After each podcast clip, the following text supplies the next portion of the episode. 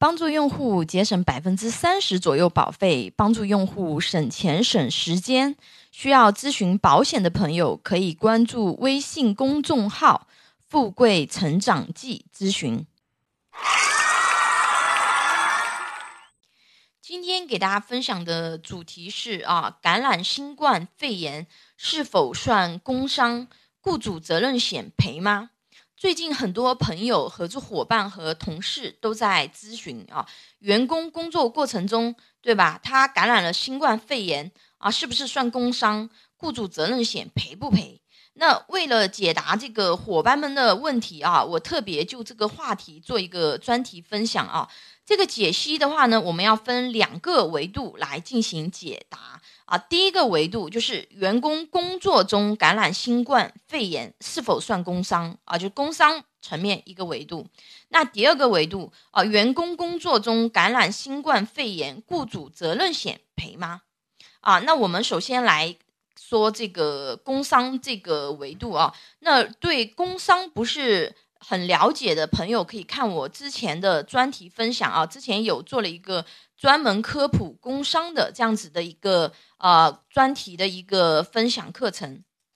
那我们先来看一下这个定工伤的依据关于感染疾病认定或视同工伤的情形，我们首先要找到依据在我国的话呢，国务院颁布的工伤保险条例中关于工伤认定的判定是工伤的法律依据工伤保险条例第14条15条明确规定了哪些情形可以被认定为工伤。那其中关于可以涉及疾病认定工伤的是第14条的第一款第4款和第7款以及第15条的第1款我把它整个一个那个就是条例的话呢都列在这个就是文稿里大家可以去看一下。那这边的话呢再给大家温故一下就是职工在哪些情形下它可以被认定为工伤。那在工作时间和工作场所内因工作原因而受到的事故的伤害这个肯定是工伤了，对吧？第二种，工作时间前后在工作场所内从事与工作有关的预备性或者收尾性工作受到事故伤害的。三，在工作时间和工作场所内因履行工作职责受到暴力等意外伤害的。四，患职业病的。五，因公外出期间由于工作原因受到伤害或者发生事故下落不明的。六，在上下班途中受到非本人主要责任的交通事故或者城市轨道交通、客运轮渡、火车事故伤害的。七，法律行政法规规定应当认定为工伤的其他情形那第15条职工有下列情形之一的视同工伤在工作时间和工作岗位突发疾病死亡或者在48小时之内经抢救无效死亡的。二，在抢险救灾等维护国家利益、公共利益活动中受到伤害的。三，职工原在军队服役，因战因公负伤致残，已取得革命伤残军人证，到用人单位后旧伤复发的这三种情形是视同工伤的。那如果说员工在工作中感染新冠肺炎算工伤的有哪几种情形呢？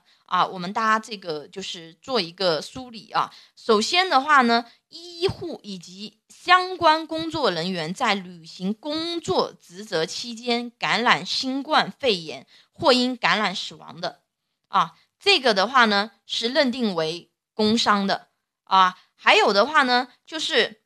一些行政法规规定了可以认定为工伤的这个情形这里有两个大前提，大家注意一下医护人员或者相关工作人员才能够认定为工伤你比如说你是在工作岗位上在新冠肺炎预防和救治工作中对吧？这个肯定是这个工伤认定的。那还有就是一个重要的，就是你要是在工作时间，在履行工作职责期间啊，那如果说没有这两个前提的话呢，那医护人员同样不能认定为工伤啊。那正常员工啊，可定为工伤的，在工作时间和工作岗位上感染新冠肺炎死亡，或者在48小时内经抢救无效死亡的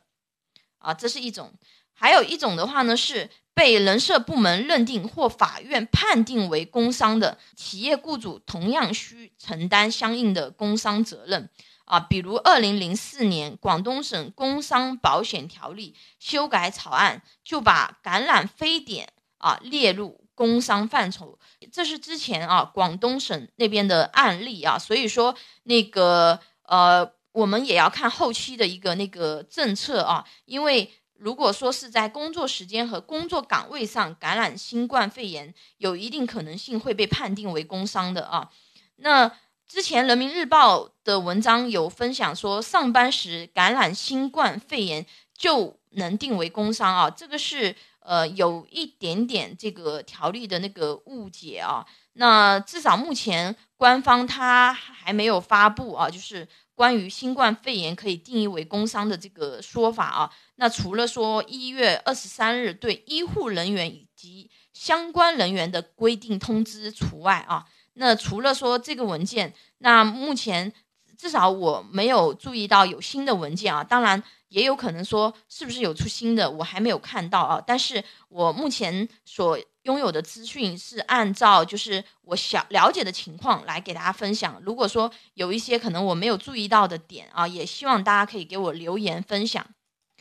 我们接下来这个进行第二个维度的一个讲解和梳理啊，员工工作中感染新冠肺炎啊，雇主责任险赔吗？那在可以认定工伤的几种情况下啊，这个雇主责任险是否都可以进行赔付呢？啊，那我们首先来看一下雇主责任险可以赔付的情况啊。那第一啊，根据三部委确定的医护人员或者相关工作人员在防治和救治中感染新冠肺炎可认定为工伤者啊，雇主险可以依据法律啊法规的规定啊，以及其他可以认定为工伤的情形啊，进行赔付。那也就是这种情况它是可以赔的啊。那第二种啊，正常员工在工作时间和工作岗位上感染新冠肺炎死亡，或者48小时内这个经抢救无效死亡的，可认定为这个工伤，雇主责任险啊也是可以那个赔付的啊。那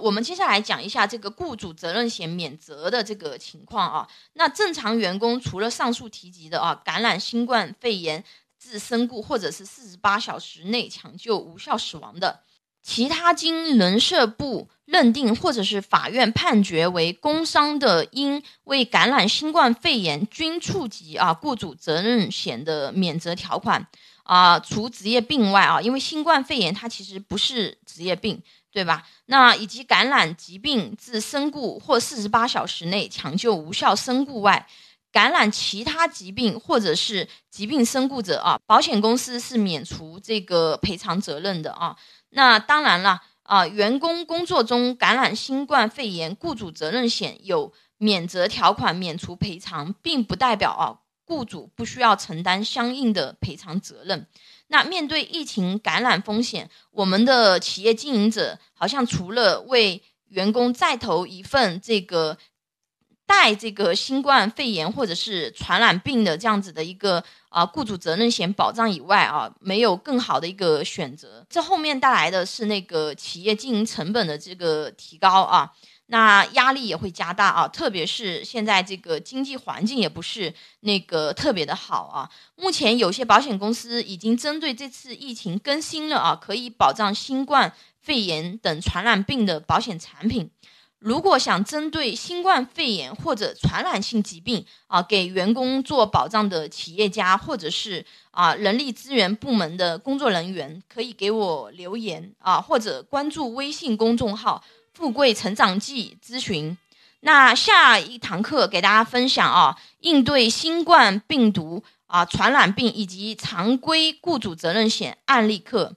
我们公司拥有100多家保险公司产品库，可以帮助用户节省 30% 左右保费，帮助有保险需求的用户省钱省时间。你的鼓励和支持是我行动最大的动力。喜欢我的内容分享，请订阅、点赞、转发哟。